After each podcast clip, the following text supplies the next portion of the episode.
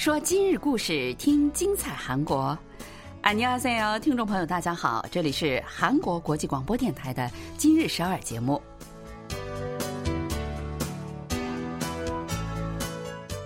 聚焦今日首尔，体会当下韩国。让我们带您走遍韩国的每个角落，让我们把最真实的韩国送到您的耳边。听众朋友，大家好，我是小南，我是立新。秋季之美啊，渐入佳境。近来呢，不仅是中老年人，很多二三十岁的年轻人也是纷纷的相约去爬山啊，就是想在山上能够踏个秋。对，山呢其实是季节感最强的地方，对吧？嗯。媒体对年轻的登山客们呢做了一个调查，看看他们最喜欢去哪座山。结果呢是北汉山和雪岳山首屈一指，成为人们最喜欢去的两座山。北汉山呢其实就在首尔，比较容易去哈。这个雪岳山呢它又特别的大，可玩可看的东西也很多，能满足各种不同的需求。此外呢还有峨嵯山、冠岳山、内藏山、汉拿山、五台山、知义山等等，都是年轻人们最喜欢去的山。嗯，至于他们最想跟谁一起去爬山这个问题呢，回答朋友的是最多的，其次呢是情侣，然后再就是一个人去。嗯，总之呢，调查表明，登山现在已经成为 M Z 时代的日常休闲活动了。嗯，我觉得是个好现象哈，嗯、既能欣赏山色，还能锻炼身体，一举两得。好了，那接下来让我们看看今天我们要给大家介绍哪些消息吧。随着少子化现象越来越严重，地方城市关门的学校也越来越多。来看看当地人都在怎样利用这些没有学生的旧校舍。据悉啊，现在在海外很多国家翻拍韩国电影的势力是越来越多。来看看是什么让他们如此青睐韩国的电影。眼看就要高考了，帮大家盘点一下今年的韩国高考。嗯，好，那接下来我们就给大家介绍一下详细内容吧。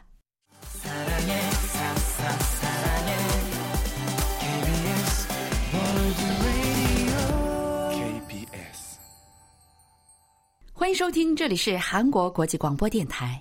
庆尚北道永川市有一所中学叫林高中学哈、啊。只见呢，贴着停课通知的学校大门是牢牢的锁着，操场上杂草丛生，没人修剪的树木也是密密麻麻的，覆盖的两层楼房的校舍，到处啊都是破旧的窗户，有的呢还是破碎的。哇，听起来挺瘆人的哈、嗯，感觉可以在这里拍摄那种恐怖片了哈。学校关门久了又无人问津，我觉得就会这样了哈。据悉啊，这一所学校呢是一九七一年开办的，那时候你还没出生呢，对吧、嗯、二零一六年关门的，然后呢跟其他三所学校一起，然后合并成了一个学校。当地人介绍说呢，四十五年来这所学校一共培养了六千多名毕业生，如今呢本该热热闹闹的操场只剩下一座刻着所有毕业生名字的纪念碑，孤独的守在学校的一角了。嗯，非常的凄凉哈、嗯。当地的居民回忆说啊，当年建校的时候，这村民们放弃了自个儿的稻田，就是为了让孩子有学上。嗯，金正宪先生已经是六十四岁了啊，就住在学校的后门。他是这所学校第一届的毕业生。他回忆说呢，当年我们在这儿上学的时候啊，午饭时间和每个课间休息的时间都会跑出去在操场上玩耍。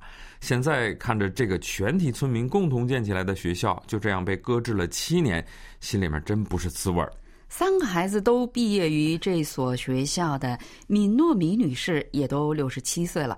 她说啊，反正都关门了，我们村里没有一个老年人运动中心，希望呢能用这个旧校舍建一座这样的老年人运动中心。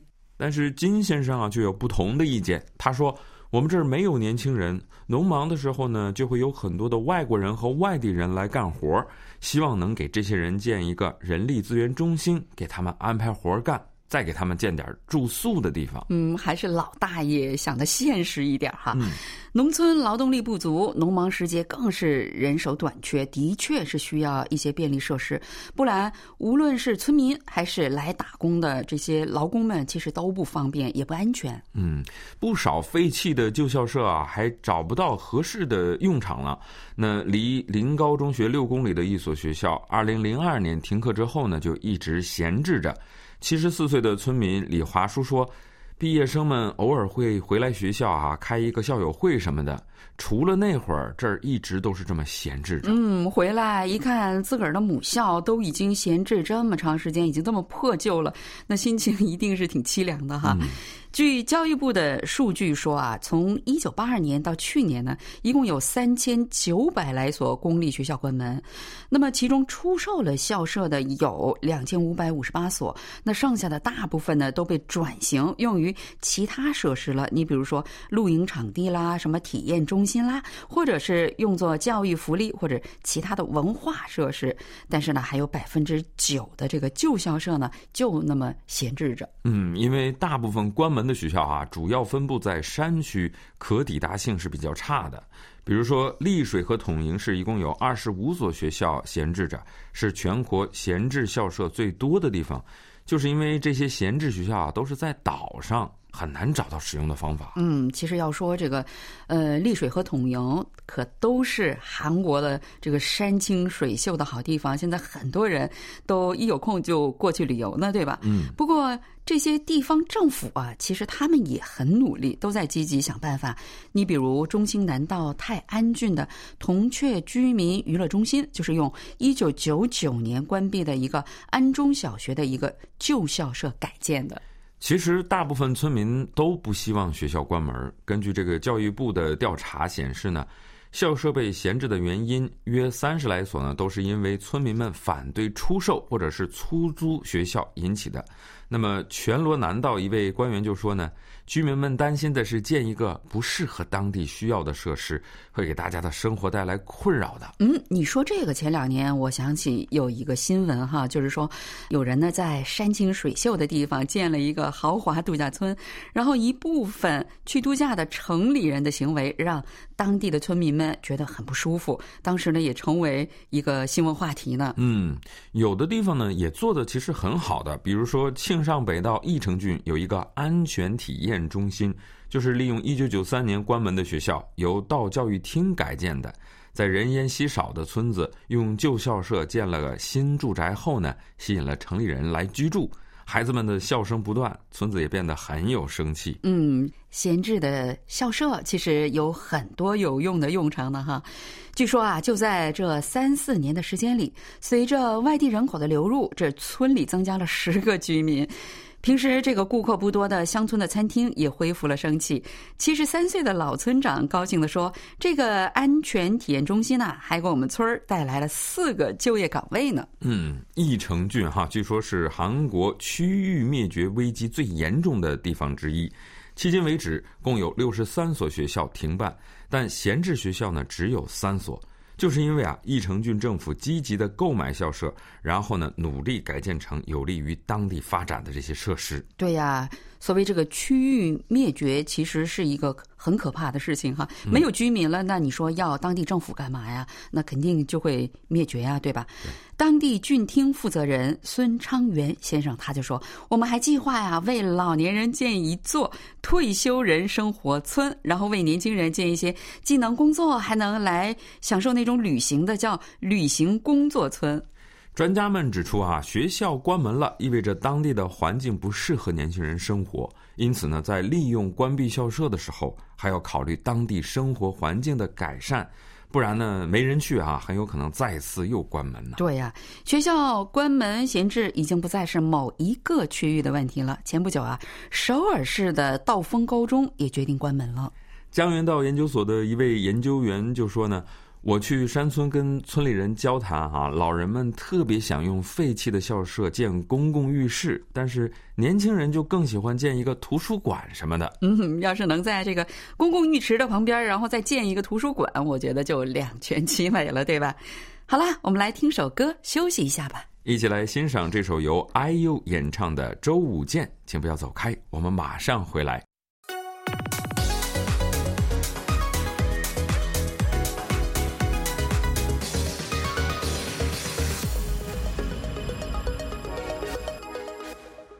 欢迎收听韩国国际广播电台。九月份呢，在印度尼西亚上映了一部电影叫《七号牢房的奇迹》，两个月的时间，票房高达将近六百万人次。那在印尼的这个票房榜排名第五。嗯，记得韩国也有一个电影叫《七号房的礼物》哈，过年过节的时候，电视里面是反复的播放。因为呢，影评人士们觉得这是一部男女老少皆宜的片子，是和一家人团聚的时候去看。嗯、这个七号房的意思也是指牢房哈。嗯、这个印尼的这部影片呢，正是翻拍的韩国在二零一三年放映的《七号房的礼物》。真是祝贺他们啊！现在这个拍电影赔本的事情其实是很多的。对呀、啊，这些年呢，韩国电影被翻拍之后啊，在当地获得票房成功的例子很多。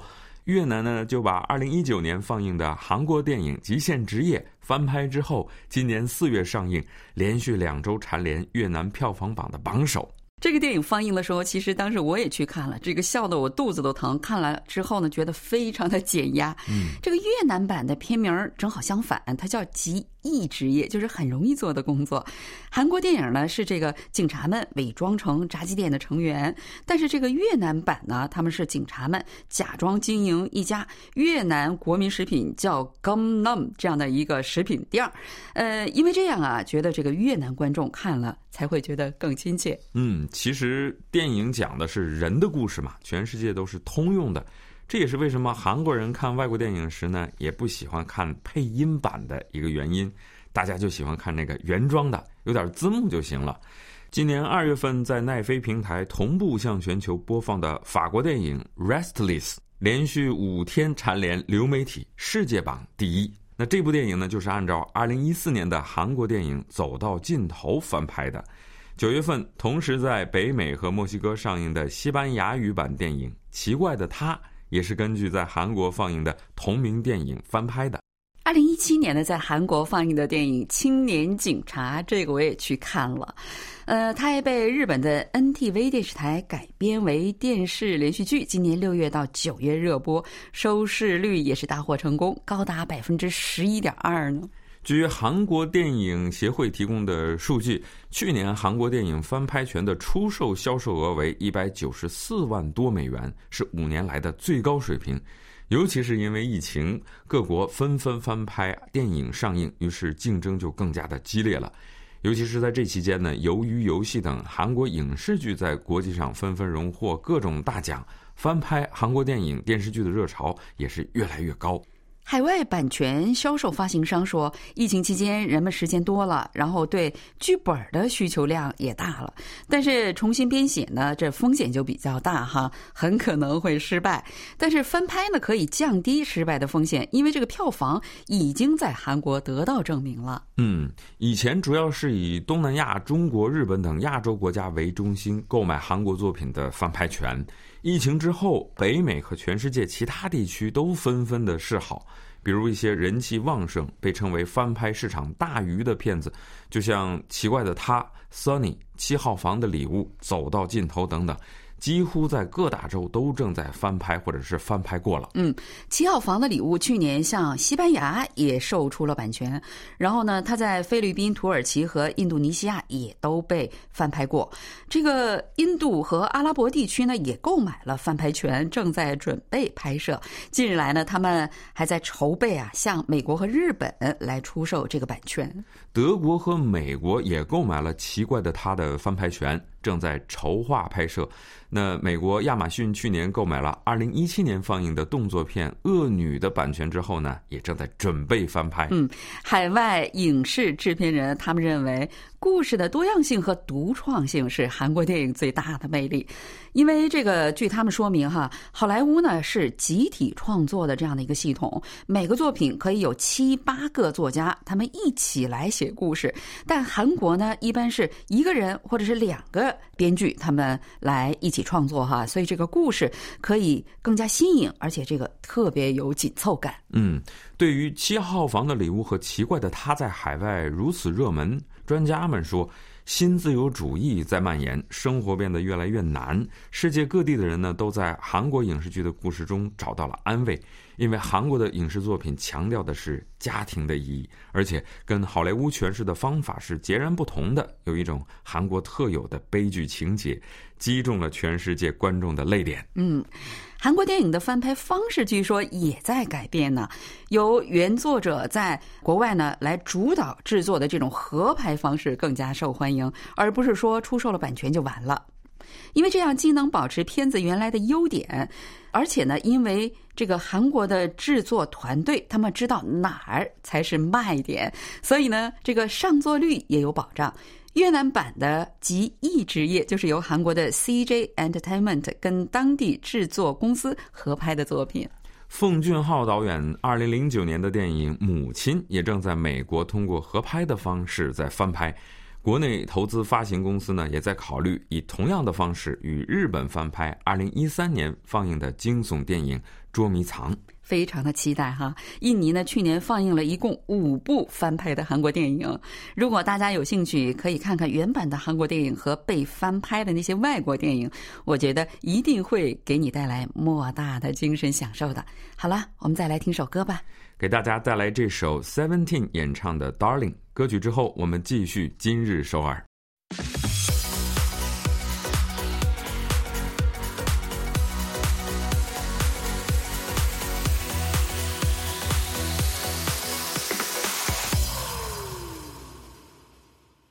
欢迎收听韩国国际广播电台。十一月已经进入中旬了哈，韩国的高考就在眼前了。对，每年十一月份的第三周的周四就是韩国的高考日。考虑到这个天气太冷会影响学生们的发挥呢，于是就把高考定在了十一月，选择周四，说是因为考完了试就是周末了，考生们可以跟家人一起好好的庆祝一下。那结束了从小学到高中一共十二年的寒窗苦，对吧？的确是值得庆祝一下。今年呢，就是十一月十七号，就是这个星期四，那就要高考了。据首尔市教育厅介绍，今年全国考生总数是五十万八千人，首尔地区有十万六千多人，占总数的百分之二十一，比去年呢还是减少了八百人。